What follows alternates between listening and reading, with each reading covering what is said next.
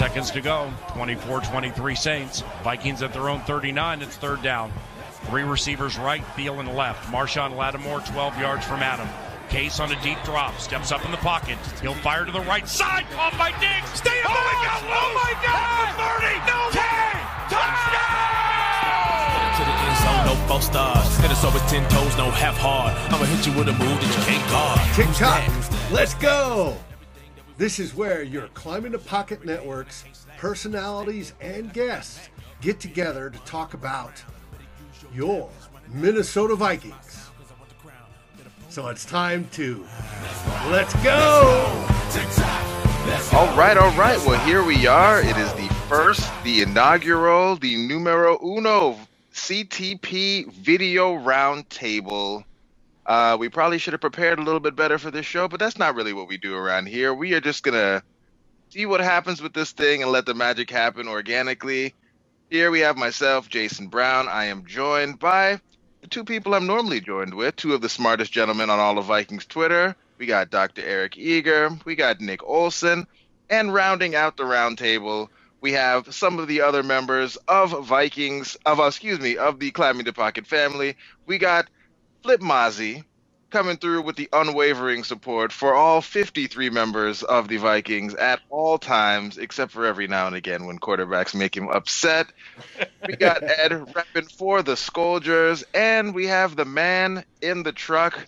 We have David Stefano holding it down, keeping us on track, and really orchestrating and putting this whole thing together. So let's go. Let's see how this thing works out. And we're going to jump right in. And I'm going to start here with Nick. I need one word from you to describe how Kirk Cousins is playing right now. MVP. Whoa, whoa, whoa. Is that one word? It's three letters. it's an acronym. That's how you start a podcast. Bam. MVP. Okay, uh, elaborate on that one a little bit. Is, is this a real take, a hot take? Where are you at? Is Kirk Cousins really in the MVP discussion for you? I think when you look at the results, he is definitely up there with any other quarterback in the NFL right now. He's first in passer rating. He's first in yards per attempt. He's second in adjusted nets yards per attempt. He's third in expected points added per play.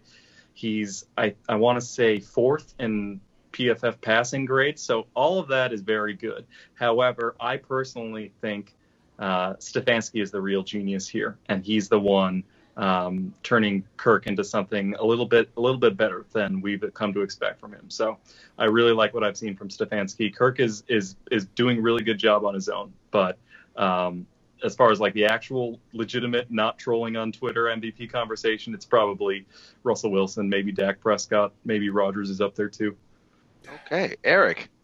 Yeah, Kirk Let's not forget about Lamar. I think Lamar Jackson's also in the conversation, but I absolutely do not disagree with the fact that Kirk Cousins is is in the conversation. Very similar uh, to 2016 Matt Ryan in that you know we have an up and coming young offensive player using a lot of play action heavy sets to elevate a quarterback to uh, league leading stats. So uh, it's not a terrible take. So, Eric, uh, to come back to you, because one of the things we see a lot, obviously, pro football focus, you take your share of heat. Um, and before Kirk Cousins started playing the way he is right now, you know, there were some risk indicators to, to how he'd played, some things that uh, maybe we hadn't seen him sustain this sort of play throughout his careers. And so you weren't as high on him as maybe some fans would have preferred that you were. But now that grading from Pro Football Focus is maybe matched up with where fans thought Kirk Cousins was all along. What are your feelings on things? Do you feel uh, remorse or sadness for those old takes? Do you update the model and kind of move forward? How much has have your priors on Kirk Cousins changed based on what we're seeing him do right now? No, I mean I think you know the the thing about it is is you know last season happened right, and we saw last season be what can happen when a player like Cousins doesn't have the infrastructure that's necessary to succeed. Um, and that is never, and that's what we're going to talk about tonight. And that, and that's and that's you know we saw what could happen. He could put up good statistics, but ultimately come up small when the things you know when the schedule became difficult uh, and, and the times became tough. And then earlier this season, we saw the same thing when the offense was trying to run the ball too much, when they were trying to you know throw the ball short, uh, you know not really emphasize what Cousins was good at. He played poorly the last three games uh, and, to some degree the Atlanta game as well as the Oakland game. When the when the offense has played to his strengths, you know he throws one of the nicest deep balls in the NFL, and it really accentuates the things he does well. Uh, Stefon Diggs has, you know, emerged again as one of the league's best receivers. Adam Thielen already was there. Irv Smith is a terrific uh, you know, acquisition for them, and Garrett Bradbury's played better over the last few weeks. And I think a lot of that has to do with, you know, simply just playing to the team's strengths offensively. So,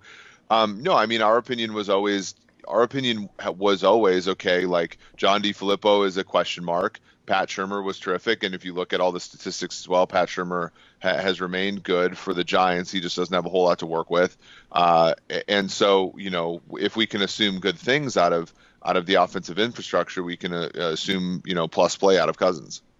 And a last thing for you, Eric, when you see the Vikings really deploying that really play action heavy attack, uh, does that feel like vindication? Like how does that work? If you're on one side of uh, you know hating on Kirk Cousins, but then the team starts to deploy an analytics friendly type of game plan that is being that is that is successful how does that make you feel? Where do you come in? I guess what is the argument that you come out of that with when you are catching flack for for previous takes on uh, on Twitter.com?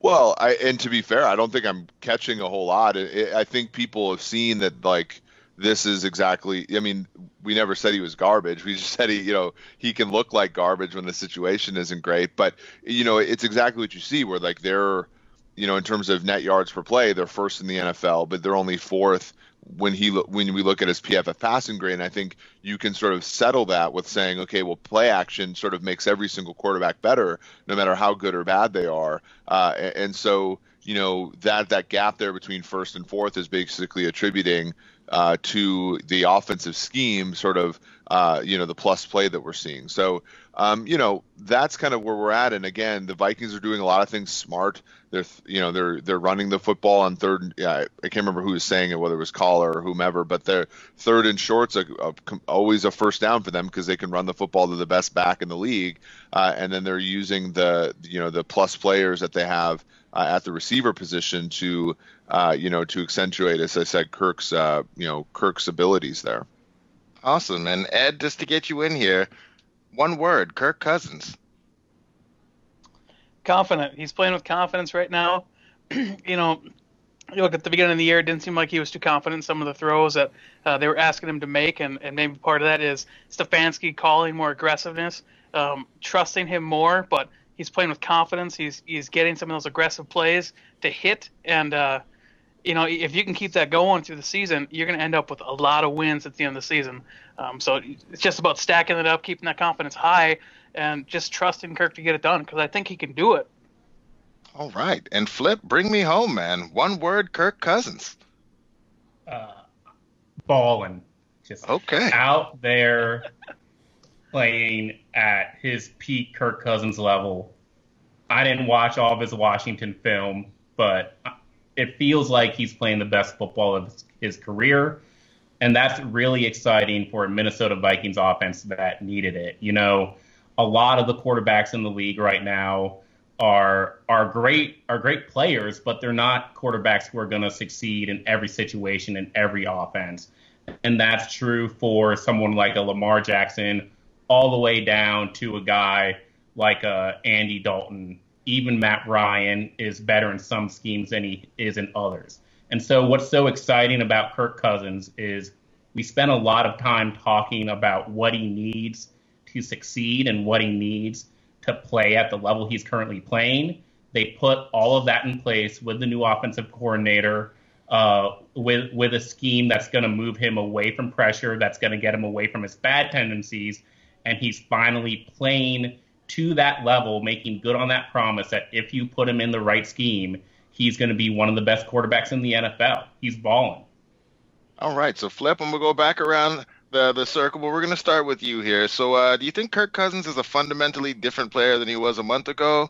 Because uh, I know that there was times where like, eh, uh, you know, bad Kirk might come out, you know, situations might get tight, and Kirk might do something a little crazy. I know Eric had talked about some of the stats on uh on the pocket protectors, where like Kirk Cousins is very risk averse, but when he did make mistakes, they were really big mistakes, and we haven't seen a lot of that lately which Kirk Cousins is the real Kirk Cousins as you're seeing things? Do you think it's still the same guy, or the scheme is, is doing just a, a masterful job of maybe masking some of those uh, those tendencies that had made us nervous a bit earlier in the season? Yeah, I think he's still the same guy. I think he's finally been put in an optimal situation. Uh, it's harder to put him in a scheme than you know maybe some other quarterbacks in the league. But when you talk about the play action, when you talk about the run game, moving him in the pocket. It's all things that Kirk Cousins does well. So he's just finally playing up to that ability. Uh, it, it takes, you know, with how the preseason works with four games going into the year, most teams, most offenses go into the year rusty. And it, it there were definitely some kinks to work out. There will definitely be some adversity, you know, going forward. But after those four games, we saw a Kirk Cousins that wasn't completely in sync, that did not trust his offense and not trust those receivers downfield. And over time, it just finally clicked. And, and he's going there now. And so it's the same guy. He's just put in a position to succeed. The Vikings need to continue putting them in that in that position. Right. And uh, and Ed, I know that you've been – among the more optimistic folks, I, would say, as, as it comes to, to Kirk Cousins, especially within uh, the the CTP group chats and things like that. Is there anything as we as we kind of wind this thing forward that does maybe uh, give you a little bit of nagging doubt as you kind of see how things would play forward with Kirk Cousins? Is there anything that's still making you a little bit nervous about things, or are you completely in, both feet, completely bought into that? This is the guy. This is the Kirk Cousins we're going to see going forward. Uh, I mean. The- the one thing I, one thing I'm always looking at is um, outliers versus who he is like baseline. So you look at Kirk Cousins, you see a lot of his baseline in Washington. You see last year, you see first couple games this season, and it's all that kind of waffly, not quite confident, doesn't quite make the throw exactly where it needs to be, um, ends up having way too many negative plays. And then now you see this outlier this last three games where he's playing out of his mind and I'm just wondering why. Is is that because like uh, flip side is in the system, it, it's it's being called correctly, it's getting him away from those negative tendencies, and actually playing to who he is as a quarterback, or is he just having an outlier little boost? That that's what I'm concerned about. Um, so that that's what we're going to see going forward. We're going we're going to get an answer to that, but that would be my concern. Is is this is just he's playing on his mind because he got pissed off one game, or is it? Um, you know, he's he's actually in the system, and Zimmer kind of released a lot more control of the offense, so now they can be more aggressive. What, what is the actual answer there? We don't know. Hopefully, we'll find out here in the next couple weeks. As far as Cousins' play, I think something happened after that Bears game, and there was, like Ted surmises, a come to Jesus meeting where something was said, something was aired out because things have changed visibly after that. Yep. And Cousins is yeah, riding that clear. wave, and I hope he stays that way.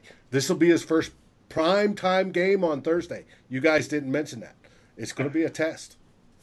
Do you, well, you this, guys... this, is one of those prime times games where we're the reason they're in prime time, so we're not yeah, that yeah. worried about this.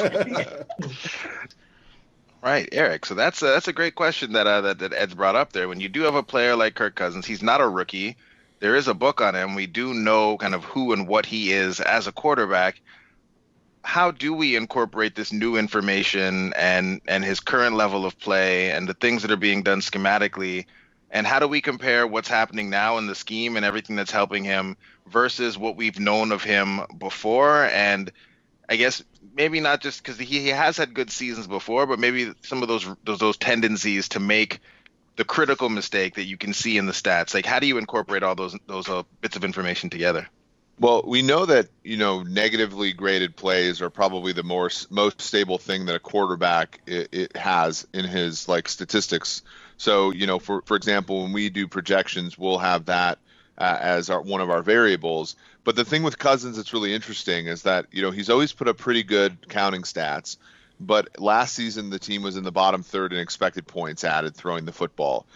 They're one of the better teams now right? So, and, and any good handicap is going to take some of the prior data, fold it in with some of the new data, um, and, and, you know take a combination of those things. Um, the thing that the thing that's going to be the added wrinkle moving forward uh, is the fact that Stefanski is one of the best coaches offensively in the NFL. You look at Greg Roman in, in uh, Baltimore, you look at Kellen Moore in Dallas, and then Andy Reid and, Josh McDaniel in, in uh, Kansas City, New England, respectively. Uh, those are the best. You know, those are some of the best, and, and, so you can add to your handicap a little bit uh, the fact that he's getting a boost uh, by playing for a coach who consistently over the course of the first seven games of the year has gotten more uh, than what the players on the field would would project. So that's the little added boost that I think if you're moving forward on Cousins, you're probably going to say, okay, who has he always been?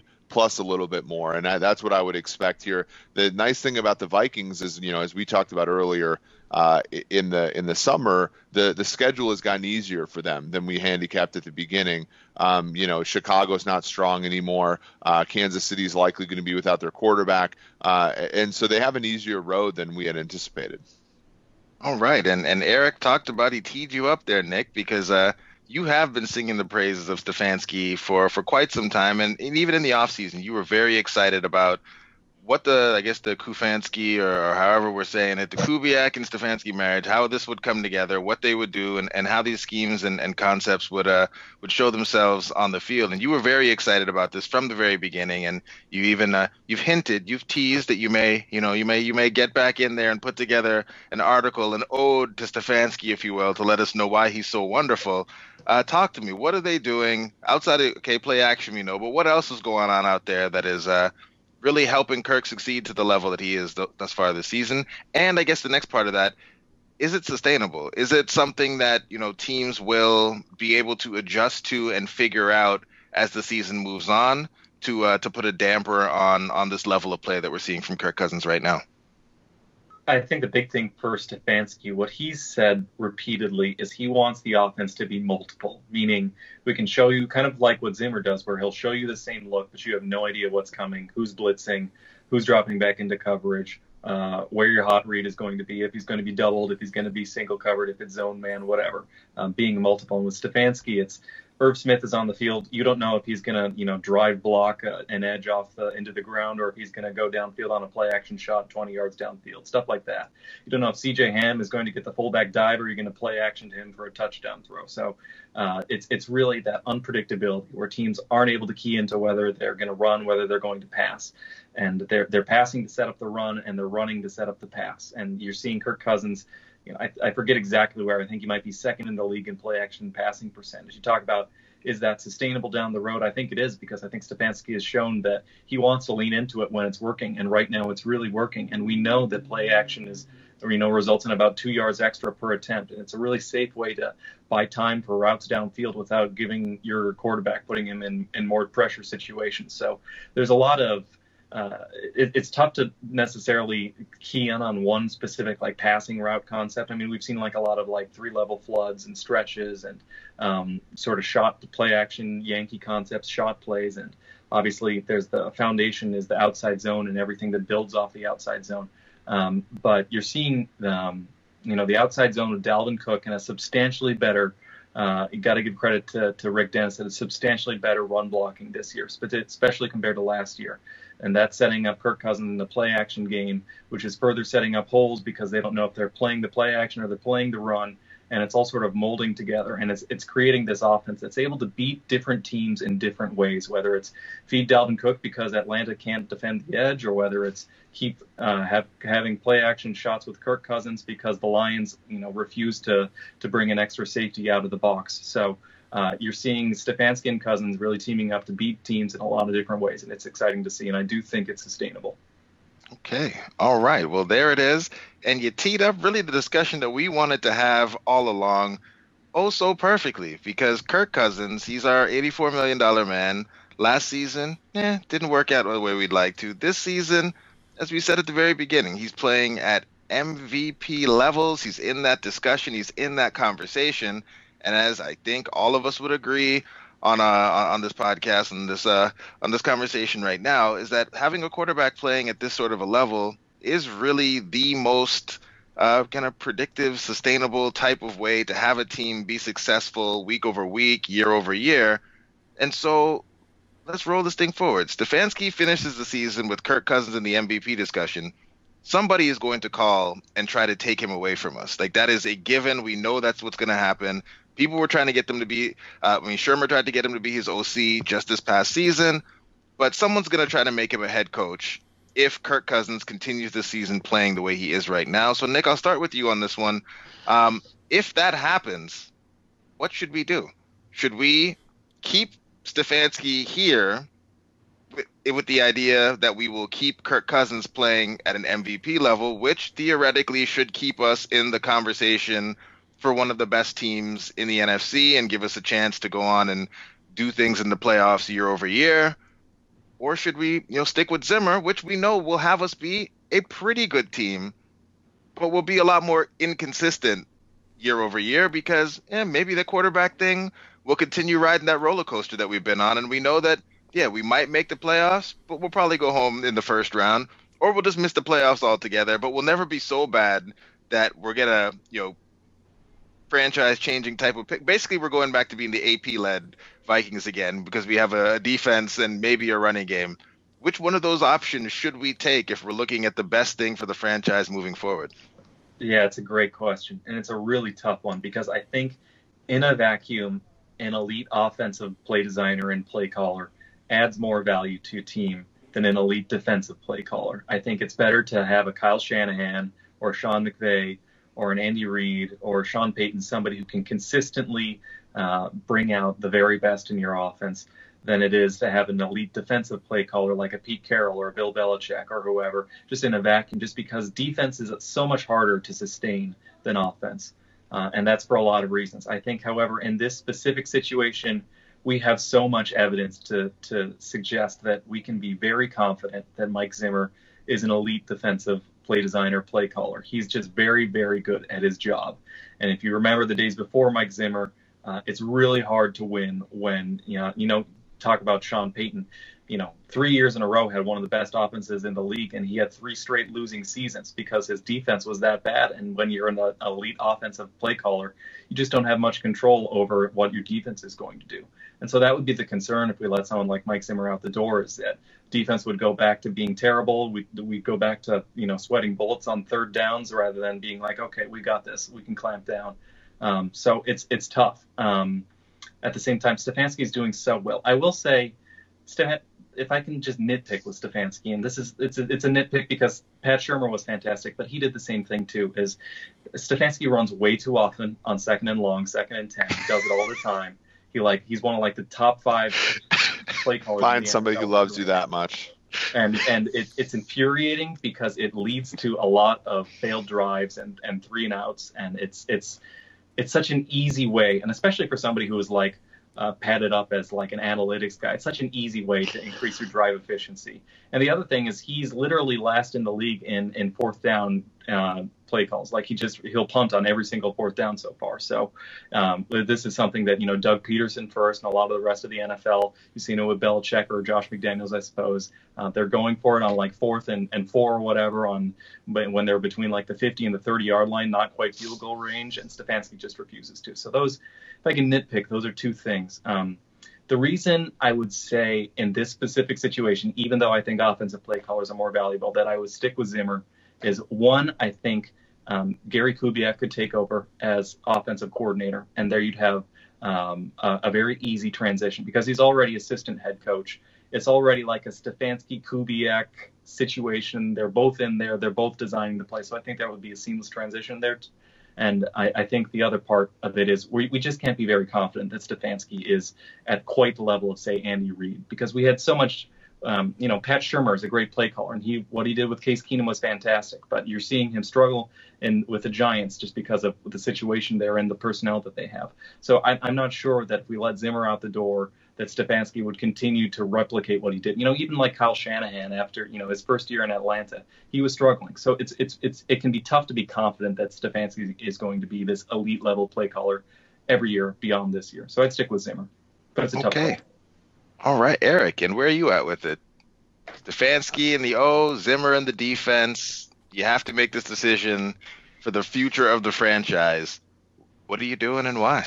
We've seen this uh, in history only a couple times. I think even back to the Paul Brown Bengals, uh, they let Bill Walsh go uh, and hired somebody else. I can't remember exactly who they hired uh, and let Bill Walsh go. Um, and we, but even in like recent times, we saw you know it fail in Tampa Bay when they you know let Lovie Smith go and and signed up Dirk Koetter uh, because he was the next up and coming great offensive mind. Uh, that wasn't a particularly uh, sound, you know, result. Um, but we've also seen like the counterfactual where in Atlanta, I think everybody would would assume that if you know Dan Quinn was allowed to leave uh, and, Kyle Shanahan took over as their head coach, they probably wouldn't be in the situation that they are. Um, you know, uh, that's the tough thing with defensive coaches is that you know we what, what we saw what we've seen in Atlanta, and I'm not going to put Dan Quinn on the sort of the same level uh, as Mike Zimmer, but like that defense was good enough to get to the Super Bowl and get a 25 point lead in that game. Uh, and you know, a couple injuries here and there, a couple players falling off, and that defense is unplayable now.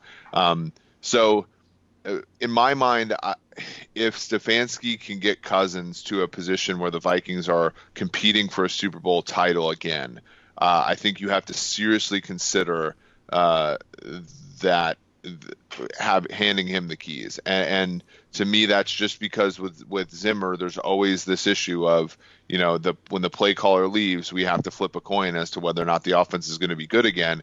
And even though the defense is always sort of in this band that includes good, uh, that doesn't always translate to wins. Every single even year they're about 500. Every single odd year they're good. and so like and their defense is always good. So you know. I, as Vikings fans, you know, you think about you've been following the team for 20, 30 years. You're not really concerned about being 11 and 5. You want to win a Super Bowl at this point, and I think uh, you have to increase the variance in order to do so. All right, flip. Yep. Flip, flip, flip. Where are you at? Because I see you here. You're, you're, you're nodding your head sometimes. You're shaking your head.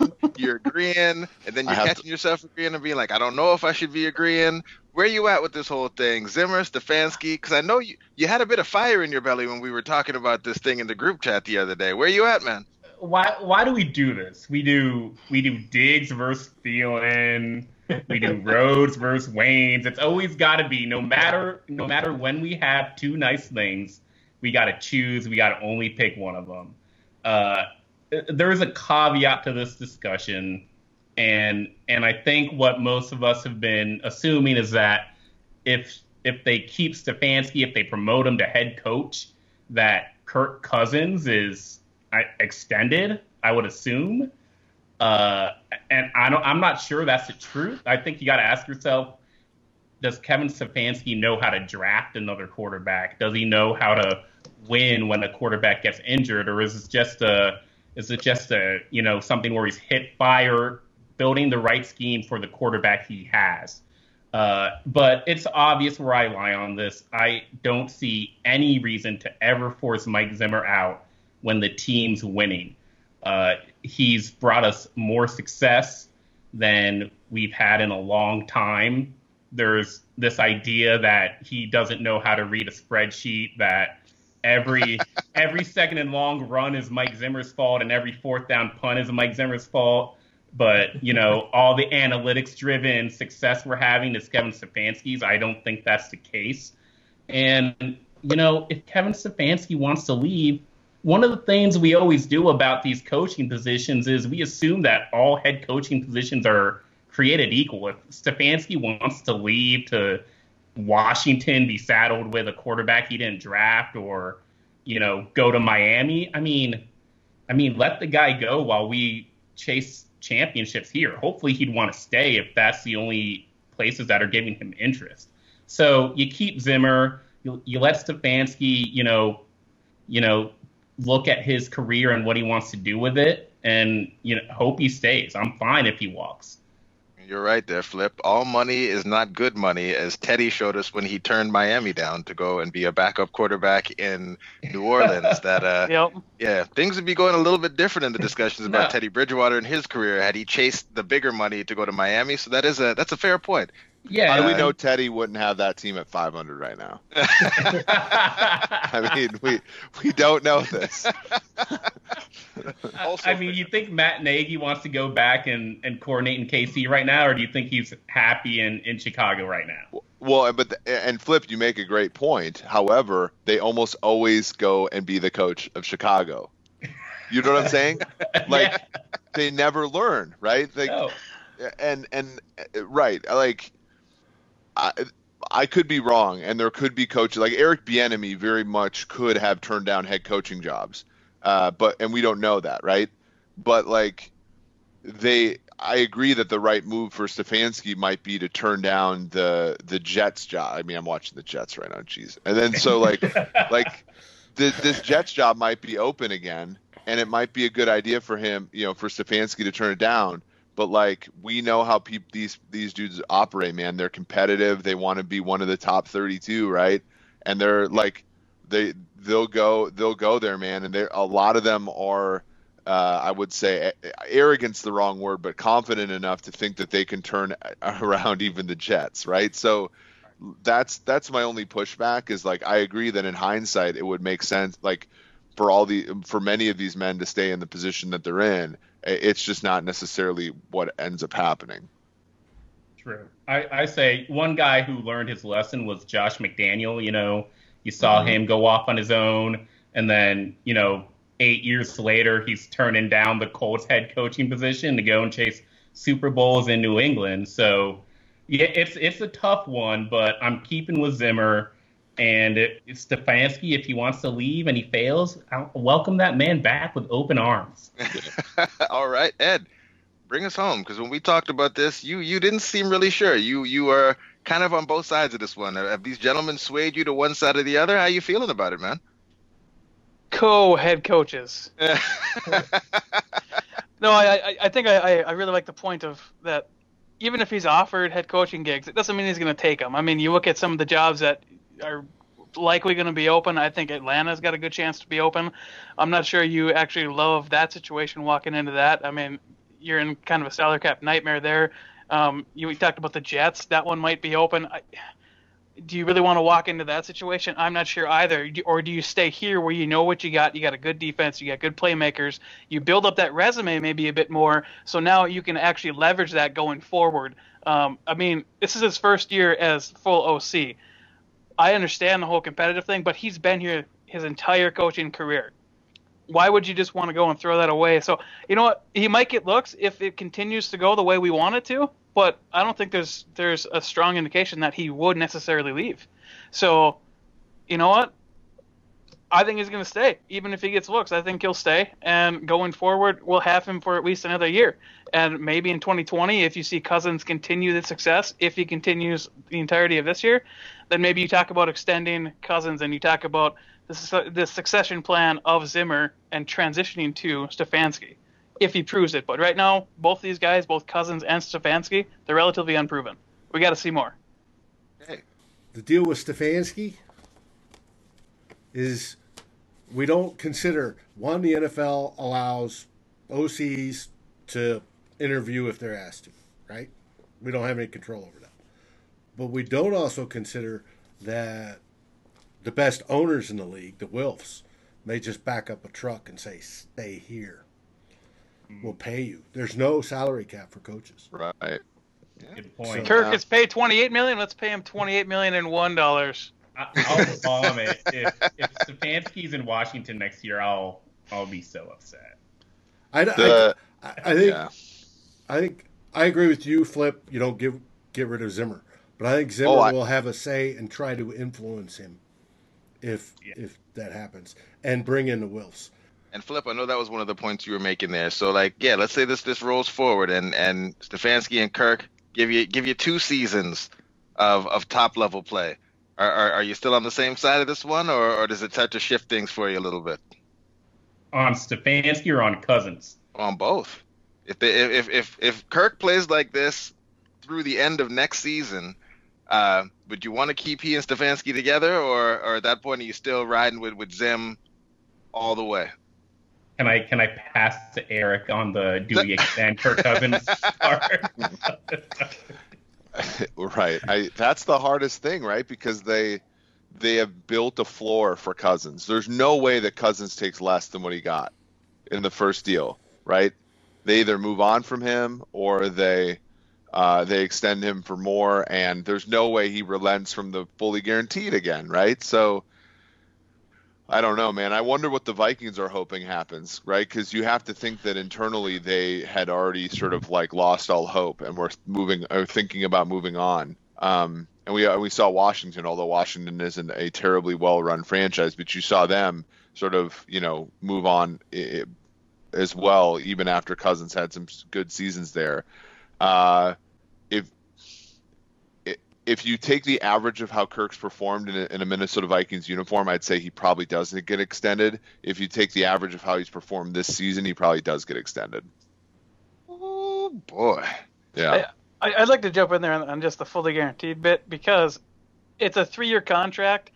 You're probably paying out all that all that anyway. So the whole fully guaranteed thing, I think, is way overblown for what the contract is. I mean it's you're going to be paying him that regardless. You're not going to cut him after year three unless he completely craters, and he, he didn't even crater last year. So I, I I just I like to just get the fully guaranteed off the table because that doesn't matter. You were going to pay him the three years anyway. You, have been holding this one it's, for a while though. Let it flow. Let it flow. Everyone like they harp on it. Oh, fully guaranteed. No, it doesn't matter. If if he goes down for injury, you're screwed anyway for those three years, and yeah. you're not getting that money back regardless. If, yeah. if if he sucks, I mean, you're not going to cut him because you have no one behind him to take the place. So it's just that whole thing is overblown. I mean. I get they want the full guaranteed contracts, and it's probably going to be more, but as long as it's a short deal, I, I think you can manage it. Yeah, but you give yourself no opportunity to contin- have a contingency, right? I mean, like the the classic example I think about is Elvis Grbac for you know the the Ravens. They win the Super Bowl. They had like very much a Case Keenum like guy in Dilfer. They let him go. They go for they go for Grbac, and because back then, like you know, player you know the contracts were far more team oriented than they right. even are now. They just let him go after one year and they move on and they draft a guy, and, eh, you know, and you know, whereas Minnesota, like again, like luckily for them, Cousins appears to have turned the corner, but like, you know, what if he had not? They're still like, you know, they're a year in, they're they're a year into knowing that they need a new quarterback without a year into developing a guy, and and and in such a purgatory in terms of the floor for the Vikings is always eight and eight, right? So that that means the highest you're ever going to draft is like 16th, which means that unless you want to move up, you know, and this is a sort of getting. I mean, they're not getting older, but in key spots they're getting older. That means you have to trade up and forego draft picks, and that means you have to, to just to get go up and get a guy uh, you know, in the top five, and and that's really tough. And that's, I mean, I, I agree with you that since it's only three years, it's not as saddling as some people want to think, but it does offer, mm-hmm. it does, it does severely restrict you in many ways. I, I am just trying to find an example other than like Osweiler where that player was cut and significant money was left off the table. Like on a starting level quarterback to, to that kind of caliber contract, I just can't find an example where that guy was cut outright. Like traded, sure, but that's that's where I'm at with it. That, I yeah, I, I, I, I understand your point. I think it yeah. just limits yeah. your flexibility as a team, and yeah, and we've and we've seen that to some degree. I mean, they've really mm-hmm. lucked. I mean, the Vikings have lucked out in many ways. Olabisi Johnson being sort of the latest, um, but you know they. Again, it's one of those things where you don't have a ton of flexibility because of the guaranteedness of Kirk's contract, and that's yep. you know because you can't restructure, you can't do anything other than hold on for dear life and hope he improves, which to his credit he has. Well, I it really forces to, you to draft. Go ahead, Nick. Sorry, I don't want to cut you off, but just to no, jump in here, I think um, Rob Brzezinski is really up there and with like Howie Roseman in terms of like the mm-hmm. top cap structures. And I think the Kirk Cousins contract, you know, people meme about it and they make jokes about it and they take shots because Cousins obviously had a pretty disappointing year considering all the hype that went into his free agency circus. But uh, you have to remember like the reason they went into that with like a fully guaranteed contract is they were able to get a discount on the total amount of cap you're taking on. And it was just a calculated risk that you know you were able to like keep retain the core of the core players with hometown discounts for hunter hometown discount for diggs everybody else who you're underpaying And then you're also underpaying Kirk Cousins, who, let's not forget, was offered more money, more fully guaranteed money from the Jets. So that was a way for Brzezinski to bring Cousins in. And then you're just taking on the risk, which actually I kind of agree with that. I don't really think it's like a meaningful substan. I mean, there is optionality there that you're losing, especially if Kirk creators, but you know, somebody like Matt Stafford, somebody like Kirk Cousins, somebody who's like a fringe top 10 quarterback, you're probably not going to end up cutting them unless something goes dramatically wrong, in which case you got other problems. So I, I think right. People people make that into like a talking point and it's like a funny talking point, but I actually think it's it's really an example of Brzezinski doing something innovative and different and taking a calculated risk that I think ultimately helped build the team better. Awesome. And Flip, uh, hop on in here. Oh, I think you know one thing that that that we have to talk about, or this conversation can go so many ways. It's not just the money when you're talking about a possible Kirk Cousins extension. You also have to look at the fact that he's going he's going to go into his 32 year old year. He's gonna you know he's pretty immobile, so you're extending uh, immobile 32 year old quarterback for three more years, four more years, and then are you just going to keep on holding off your future for two to three more years at a time? I, I, would think not. I think you have to draft a guy almost regardless, even if Kirk stays playing at this level, just because his age and his escapability from the pocket start to come into play. And that, right. and that and that's like a, that was more feasible in like the 80s and 90s, maybe even early 2000s and now, right? Because none of these dudes like uh, uh, Lock for De- uh, Denver, uh, his name Drew Lock. Drew Lock is a second round pick, and no one thinks he's like the future in Denver, right? Um, even somebody like I mean Haskins is like at the borderline there, being picked 15th by Washington. Like they're they're certainly not like you know even the head coach there previously did not think he was the future you know, it's tough because back in the day, you used to do that all the time. Like the Bears drafted Jim Harbaugh in the first round when they had Jim McMahon. The Niners drafted a, a quarterback in the first round while Steve Young was starting. Like uh, Denver drafted Tommy Maddox while John Elway was on the team in the first round. And like that just doesn't happen anymore unless you're looking to replace a guy. And and I just don't know if Cousins is the type of guy you want to be messing with in the you know with respect to you know hey we're drafting this guy. He's totally the guy we told you not to worry about all this kind of stuff. It, it's not like it, it's just it doesn't it's not feasible now you know? It's just a tough it, it's a tough situation. And, and, but i agree with you. I, I do i don't think that like he's considered the vikings quarterback for the next 10 years um, but that puts him in a really tough spot. All right well, I feel like we got it. We got everyone's takes on the record. Guess before we get out of here, we'll go around the circle real quick. I mean, all of you have something coming out in the next little while. Nick, what you working on? What should we be looking for? What's uh what what should I be going and refreshing on Twitter to see you uh pumping out in the next couple of days? I think I'm going to be writing about Kevin Stefanski's play calling and play. There it is. It's been fantastic, and it'll tie into a lot of this the conversation we're having. Sweet. And Eric, so this will probably come out somewhere around the middle of the week. Where does that put us in the uh, PFF Eric YouTube podcast release schedule? Well, you guys will all be happy because on my PFF Forecast podcast that came out on Monday morning, I brought up Kirk Cousins' name as an MVP candidate. Ooh. You know, it, it does show you. It does show you that I can I can progress uh, as a person. Um, uh, yeah, and and of course we'll have the Climbing the Pocket podcast that comes out I think Wednesday morning usually. Uh, that'll be that'll be a lot of fun. Always cool to hang out with you guys um, and, and, chat ball. Uh, we've PFF forecast comes out on Thursday. Um, so all of those things uh, uh, this week. Um, but yeah, I mean, I'm I'm pretty excited. You know, Thursday, obviously the Vikings play; they're huge favorites. Um, they'll probably be without Adam Thielen. Uh, Washington has been a feisty underdog at times this year. They covered the spread yesterday. They scored just enough points to cover the spread uh, against the 49ers. So um, I don't know. I, I do think that you know Zimmer tends to sort of step on the head uh, of these teams that that are he, he's huge favorites over at home. Uh, but there is always that Buffalo game lurking in the background. So uh, I'm I'm excited for the game, and, and maybe we'll write about it as one of our spread picks for PFF on Thursday. Forget the Buffalo game; it has no bearing on this year. Lean into it, Vikings fans. We are a good team. We're blowing out the bad teams this year. Lean in, embrace it. Embrace. Embrace it. Embrace the good. Embrace the good. Because if the bad happens, it's gonna suck anyway. So we might as well embrace the good while we got it. Ed. Harness good, block bad. Block the bad, but I, I know you're working on some stuff, or you have been working on some stuff. What's going on with the Skoldiers this week, man? Uh, well, so like I said, we just uh, we just finished recording before we got onto this, so this will probably come out um, after Skoldiers goes. Um, Mike Anderson, our, our typical co-host, he's in Vegas right now. Probably won some money on the Vikings game. Says he typically bets them out there. So um, we had uh, Ted Glover of the the Good, Good Morning Gjallarhorn podcast on. So um, that was fun.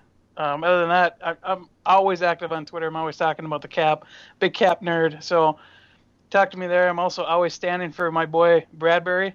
Um, just can't get enough of that kid. He's he's he's getting better and better. This O line is getting better and better. So if you want to talk O line, you want to talk cap, just just hit me up in there. Sweaty asses. Oh, oh yeah, sweaty asses everywhere. We, we might have uh, have to have a whole other podcast to talk about that rig you got behind you there, Ed. This guy right here. Yeah. That's it's pretty nice. Yeah, we, we might need to have a, a whole another episode to talk about that. Hey, Flip, well, what you yeah. working on, man? What you cooking up this week? Uh, what's, you know, what's going on on 15 minutes? I, have been thinking, Jayson, you and the Protectors should just take an extra day and uh, and uh, just do your show on Thursday. Do the preview show. I'll, I'll, I'll figure something out after that. okay, well, we'll talk offline. Maybe that's something I, we can figure out for you, but. I honestly got no idea. You know, when you're when you jump on the bandwagon early, I feel like if I do another podcast on Kirk, it's going to be the, the exact same thing. And I don't want to talk about the Redskins. Really Why don't you have uh, your man uh, on, and you can have a back and forth to discuss uh, the takes as to why none of this counts for Kirk Cousins? Yeah, yeah, uh, uh yeah. I think you just get Ginka back on and just. yeah, we can also do that as well. Well, that is it. That is all, uh, gentlemen. As always, always a pleasure. As Eric said, it's always good times getting all you together to talk ball. David, uh, thanks for for doing your thing out there in the truck and and pulling all this together. Listeners, viewers, let us know what you think. Let us know what you want to talk about uh, in, in future episodes of this if you like it. And uh, yeah, we will be back doing this soon. The group might look different, but the conversation will be just as good next time. So uh, that's it. That's all. Y'all have a good one.